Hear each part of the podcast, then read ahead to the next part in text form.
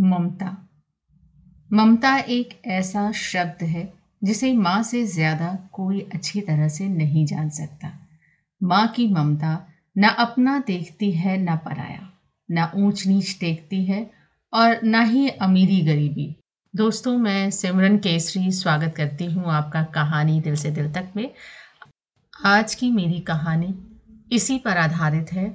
कहानी का नाम है भिखारिन और इसके लेखक हैं रवीन्द्रनाथ टैगोर। अंधी प्रतिदिन मंदिर के दरवाजे पर जाकर खड़ी होती, दर्शन करने वाले बाहर निकलते तो वो अपना हाथ फैला देती और नम्रता से कहती, बापूजी, अंधी पर दया हो जाए। वो जानती थी कि मंदिर में आने वाले सहृदय और श्रद्धालु हुआ करते हैं। उसका यह अनुमान असत्य न था। आने जाने वाले दो चार पैसे उसके हाथ पर रख ही देते, अंधी उनको दुआएं देती और उसकी सहृदयता को सराहती। स्त्रियां भी उसके पल्ले में थोड़ा बहुत अनाज डाल जाया करती थी। प्रातः से संध्या तक वो इसी प्रकार हाथ फैलाए खड़ी रहती। उसके पश्चात मन ही मन भगवान को प्रणाम करती और अपनी लाठी के सहारे झोपड़ी का पथ ग्रहण करती। उसकी झोपड़ी नगर से बाहर थी। रास्ते में भी याचना करती जाती, किंतु राहगीरों में अधिक संख्या श्वेत वस्त्रों वालों की होती, जो पैसे देने की अपेक्षा झिड़कियां दिया करते। तब भी अंधी निराश न होती और उसकी याचना बराबर जारी रहती। झोपड़ी तक पहुंचते पहुंचते उसे दो चार पैसे और मिल जाते। झोपड़ी के समीप पहुंचते ही एक दस वर्ष का लड़का उछलता कूदता आता और उससे चिपट जाता। अंधी टटोल कर उसके मस्तिष्क को चूमती। बच्चा कौन है, किसका है, कहाँ से आया, इस बात से कोई परिचय नहीं था। पांच वर्ष हुए, पास पड़ोस वालों ने उसे अकेला देखा था। इन्हीं दिनों एक दिन संध्या के समय लोगों ने उसकी गोद में एक बच्चा देखा। वो रो रहा था। अंधी उसका मुख चूम चूम कर उसे चुप कराने का प्रयत्न कर रही थी। वो कोई असाधारण घटना न थी, अतः किसी ने भी ना पूछा कि बच्चा किसका है। उस दिन से ये बच्चा अंधी के पास था और प्रसन्न था। उसको वो अपने से अच्छा खिलाती और पहनाती। अंधी ने अपनी झोपड़ी में एक हांडी गाड़ रखी थी। संध्या समय जो कुछ मांग कर लाती उसमें डाल देती और उसे किसी वस्तु से ढांप देती, इसलिए कि दूसरे व्यक्तियों की दृष्टि उस पर ना पड़े। खाने के लिए अन्न काफी मिल जाता था। उससे काम चलाती, पहले बच्चे को पेट भर के खिलाती और फिर स्वयं खाती। रात को बच्चे को अपने वक्ष से लगाकर वही पड़ी रहती। प्रातःकाल होते ही उसको हिला पिलाकर फिर मंदिर के द्वार पर जा खड़ी होती। काशी में सेठ बनारसीदास बहुत प्रसिद्ध व्यक्ति हैं। बच्चा बच्चा उनकी कोठी से परिचित है। बहुत बड़े देशभक्त और धर्मात्मा है। धर्म में उनकी बड़ी रुचि है। दिन के बारह बजे तक सेठ स्नान ध्यान में संलग्न रहते। कोठी पर हर समय भीड़ लगी रहती। कर्ज के इच्छुक तो आते ही थे, परंतु ऐसे व्यक्तियों का भी तांता बंधा रहता जो अपनी पूंजी सेठ जी के पास धरोहर के रूप में रखने आते थे। सैकड़ों भिखारी अपनी जमा पूंजी इन्हीं सेठ जी के पास जमा कर जाते। अंधी को भी ये बात ज्ञात थी, किंतु पता नहीं अब तक वो अपनी कमाई यहाँ जमा कराने में क्यों हिचकिचाती रही। उसके पास काफी रुपए हो गए थे। लगभग हांडी पूरी भर गई थी। उसको शंका थी कि कोई चोर न चुरा ले, इसीलिए एक दिन संध्या के समय अंधी ने वो हांडी उखाड़ी और अपने फटे हुए आंचल में छिपाकर सेठ जी की कोठी पर पहुंची। सेठ जी बही खाते के पृष्ठ उलट रहे थे। उन्होंने पूछा, क्या है बुढ़िया? अंधी ने हांडी उनके आगे सरका दी और डरते डरते कहा, सेठ जी, इसे अपने पास जमा कर लो, मैं अंधी अपाहिज कहाँ रखती फिरूंगी। सेठ जी ने हांडी की ओर देखकर कहा, इसमें क्या है? अंधी ने उत्तर दिया, भीख मांग मांग कर अपने बच्चे के लिए दो चार पैसे संग्रह किए हैं, अपने पास रखते डरती हूँ, कृपया इन्हें आप अपनी कोठी में रख ले। सेठ जी ने मुनीम की ओर संकेत करते हुए कहा, बही में जमा कर लो। फिर बुढ़िया से पूछा, तेरा नाम क्या है? अंधी ने अपना नाम बताया। मुनीम जी ने नकदी गिनकर उसके नाम से जमा कर ली और वो सेठ जी को आशीर्वाद देती हुई अपनी झोपड़ी में चली गई। दो वर्ष बहुत सुख के साथ बीते। इसके पश्चात एक दिन लड़के को ज्वर ने आ दबाया। अंधी ने दवा दारू की, झाड़ फूंक से भी काम लिया। टोने टुटके की परीक्षा की, परंतु संपूर्ण प्रयत्न व्यर्थ सिद्ध हुए। लड़के की दशा दिन प्रतिदिन बुरी होती गई। अंधी का हृदय टूट गया। साहस ने जवाब दे दिया, निराश हो गई। लेकिन फिर ध्यान आया कि संभवतः डॉक्टर के इलाज से फायदा हो जाए। इस विचार के आते ही वो गिरती पड़ती सेठ जी की कोठी पर आ पहुंची। सेठ जी उपस्थित थे। अंधी ने कहा, सेठ जी, मेरी जमा पूंजी में से दस पाँच रुपए मुझे मिल जाए तो बड़ी कृपा हो। मेरा बच्चा मर रहा है, डॉक्टर को दिखाऊंगी। सेठ जी ने कठोर स्वर में कहा, कैसी जमा पूंजी, कैसे रुपए? मेरे पास किसी के रुपए जमा नहीं है। अंधी ने रोते हुए उत्तर दिया, दो वर्ष हुए मैं आपके पास धरोहर रख गई थी, दे दीजिए, बड़ी दया होगी। सेठ जी ने मुनीम की ओर रहस्यमयी दृष्टि से देखते हुए कहा, मुनीम जी, जरा देखना तो, इसके नाम की कोई पूंजी जमा है क्या? तेरा नाम क्या है री? अंधी की जान में जान आई, आशा बंधी। पहला उत्तर सुनकर उसने सोचा कि सेठ बेईमान है, किंतु अब सोचने लगी संभवतः उसे ध्यान न रहा होगा। ऐसा धर्मी व्यक्ति भी भला कहीं झूठ बोल सकता है। उसने अपना नाम बता दिया। उलट पलट कर देखा, फिर कहा, नहीं तो इस नाम पर एक पाई भी जमा नहीं है। अंधी वहीं जमी बैठी रही। उसने रो रो कर कहा, सेठ जी, परमात्मा के नाम पर, धर्म के नाम पर कुछ दे दीजिए, मेरा बच्चा जी जाएगा, मैं जीवन भर आपके गुण गाऊंगी। परंतु पत्थर में जोंक न लगी। सेठ जी ने क्रुद्ध होकर उत्तर दिया, जाती है या नौकर को बुलाऊं? अंधी लाठी टेक कर खड़ी हो गई और सेठ जी की ओर मुंह करके बोली, अच्छा, भगवान तुम्हें बहुत दे, और अपनी झोपड़ी की ओर चल गई। ये आशीष न था, बल्कि एक दुखी का श्राप था। बच्चे की दशा बिगड़ती गई। दवा दारू हुई ही नहीं, फायदा क्यों कर होता। एक दिन उसकी अवस्था चिंताजनक हो गई। प्राणों के लाले पड़ गए। उसके जीवन से अंधी भी निराश हो गई। सेठ जी पर रह रह कर उसे क्रोध आता था।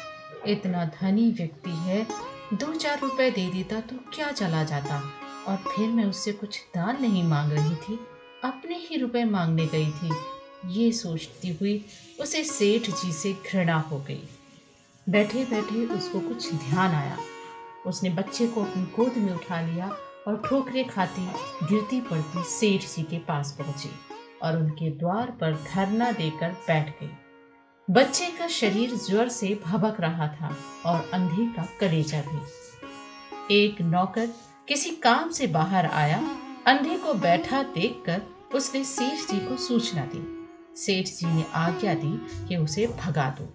नौकर ने अंधी से चले जाने को कहा, लेकिन वो उस स्थान से ना हिली। मारने का भय दिखाया, पर वो टस से मस ना हुई। उसने फिर अंदर जाकर कहा कि वो नहीं डरती। सेठ जी स्वयं बाहर पधारे। देखते ही पहचान गए। बच्चे को देखकर उन्हें बहुत आश्चर्य हुआ कि उसकी शक्ल सूरत उनके मोहन से बहुत मिलती जुलती है। सात वर्ष हुए जब मोहन किसी मेले में खो गया था। उसकी बहुत खोज की पर उसका कोई पता ना मिला। उन्हें स्मरण हुआ कि मोहन की जांघ पर एक लाल रंग का चिन्ह था। इस विचार के आते ही उन्होंने अंधे की गोद के की जांघ देखी। चिन्ह अवश्य था परंतु पहले से कुछ बड़ा। उनको विश्वास हो गया कि बच्चा उन्हीं का है, परंतु तुरंत उसको छीन कर अपने कलेजे से चिपटा लिया। शरीर ज्वर से तप रहा था। नौकर को डॉक्टर लाने के लिए भेजा और स्वयं मकान के अंदर चल गए। अंधी खड़ी हो गई और चिल्लाने लगी, मेरे बच्चे को डाले जाओ, मेरे रुपए तो हजम कर गए, अब क्या मेरा बच्चा भी मुझसे छीनोगे। सेठ जी बहुत चिंतित हुए और कहा, बच्चा मेरा है, यही एक बच्चा है, सात वर्ष पूर्व कहीं खो गया था, अब मिला है, सो इसे कहीं नहीं जाने दूंगा और लाख यत्न करके भी इसके प्राण बचाऊंगा। अंधी ने एक जोर का ठहाका लगाया। तुम्हारा बच्चा है, तुम्हारा बच्चा है, इसीलिए लाख यत्न करके भी उसे बचाओगे।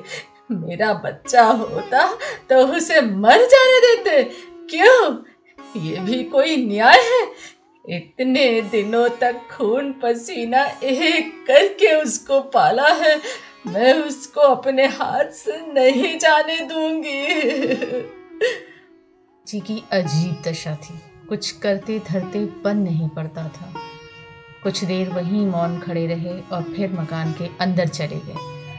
अंधी कुछ समय तक खड़ी रोती रही, फिर वो भी अपनी झोपड़ी की ओर चल दी। दूसरे दिन प्रातःकाल प्रभु की कृपा हुई या दवा ने जादू का प्रभाव दिखाया, मोहन का ज्वर उतर गया। होश आने पर उसने आंख खोली तो सर्वप्रथम शब्द उसकी जबान से निकला, माँ। चारों ओर अपरिचित शक्लें देखकर उसने अपने नेत्र फिर बंद कर लिए। उस समय से उसका जर फिर अधिक होना प्रारंभ हो गया। माँ माँ की रट लगी हुई थी। डॉक्टरों ने जवाब दे दिया। सेठ जी के हाथ पांव फूल गए। चारों ओर अंधेरा दिखाई पड़ने लगा। क्या करूं? एक ही बच्चा है, इतने दिनों बाद मिला भी तो मृत्यु उसको अपने चंगुल में दबा रही है, इसे कैसे बचाऊं? सहसा उनको अंधी का ध्यान आया। पत्नी को बाहर भेजा कि देखो कहीं वो अब तक द्वार पे ना बैठी हो, परंतु वो वहां कहाँ। सेठ जी ने फिटन तैयार कराई और बस्ती से बाहर उसकी झोपड़ी पर पहुंचे। झोपड़ी बिना द्वार के थी। अंदर गए, देखा अंधी एक फटे पुराने टाट पर पड़ी है और उसके नेत्रों से अश्रुधार बह रही है। सेठ जी ने धीरे से उसको हिलाया। उसका शरीर भी अग्नि की भांति तप रहा था। सेठ जी ने कहा, बुढ़िया तेरा बच्चा मर रहा है, डॉक्टर निराश हो गए हैं, रह रहकर वो तुझे पुकारता है, अब तू ही उसके प्राण बचा सकती है, चल और मेरे नहीं नहीं अपने बच्चे की जान बचा ले। अंधी ने उत्तर दिया, मरता है तो मरने दो, मैं भी मर रही हूँ, हम दोनों स्वर्ग लोक में फिर माँ बेटे की तरह मिल जाएंगे। इस लोक में सुख नहीं है, वहाँ मेरा बच्चा सुख में रहेगा, मैं वहाँ उसकी सुचारू रूप से सेवा शुश्रूषा करूंगी। सेठ जी रो दिए। आज तक उन्होंने किसी के सामने सिर न झुकाया था, किंतु इस समय अंधे के पांवों पर गिर पड़े और रो रो कर कहा, ममता की लाज रख लो, आखिर तुम भी उसकी माँ हो, चलो तुम्हारे जाने से वो बच जाएगा। ममता शब्द ने अंधी को विकल कर दिया। उसने तुरंत कहा, अच्छा चलो। सेठ जी सहारा देकर उसे बाहर लाए और फिटन पर बिठा दिया। फिटन घर की ओर दौड़ने लगी। उस समय सेठ जी और अंधी भिखारिन दोनों की एक ही दशा थी। दोनों की यही इच्छा थी कि शीघ्र से शीघ्र अपने बच्चे के पास पहुंच जाए। कोठी आ गई। सेठ जी ने सहारा देकर अंधी को उतारा और अंदर ले गए। भीतर जाकर अंधी ने मोहन के माथे पर हाथ फेरा। मोहन पहचान गया कि यह उसकी मां का हाथ है। उसने तुरंत नेत्र खोल दिए और उसे अपने समीप खड़े हुए देखकर कहा, मां तुम आ गई। अंधी भिखारिन मोहन के सिरहाने बैठ गई और उसने मोहन का सिर अपने गोद में रख लिया। उसको बहुत सुख का अनुभव हुआ और वो उसकी गोद में तुरंत सो गया। दूसरे दिन से मोहन की दशा अच्छी होने लगी और दस पंद्रह दिन में वो बिल्कुल स्वस्थ हो गया। जो काम हकीमों के जोशांदे, वैद्यों की पुड़िया और डॉक्टरों के मिक्सचर न कर सके, वो अंधी की स्नेहमयी सेवा ने पूरा कर दिया। मोहन के पूरी तरह स्वस्थ हो जाने पर अंधी ने विदा मांगी। सेठ जी ने बहुत कुछ कहा सुना कि वो उन्हीं के पास रह जाए, परंतु वो सहमत ना हुई। बेवश होकर विदा करना पड़ा।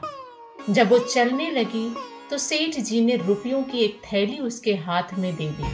अंधी ने मालूम किया कि इसमें क्या है, तो सेठ जी ने कहा, इसमें तुम्हारे धरोहर है, तुम्हारे रुपए, मेरा वो अपराध।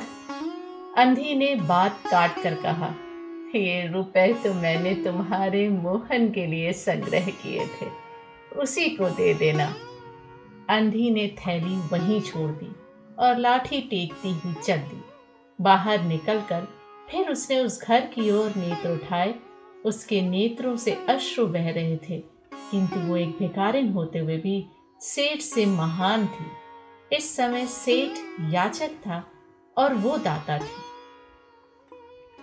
दोस्तों, आपको ये कहानी कैसी लगी प्लीज़ कमेंट करके ज़रूर बताइएगा और अगली कहानी के साथ फिर आपसे मुलाकात होगी। तब तक के लिए नमस्कार।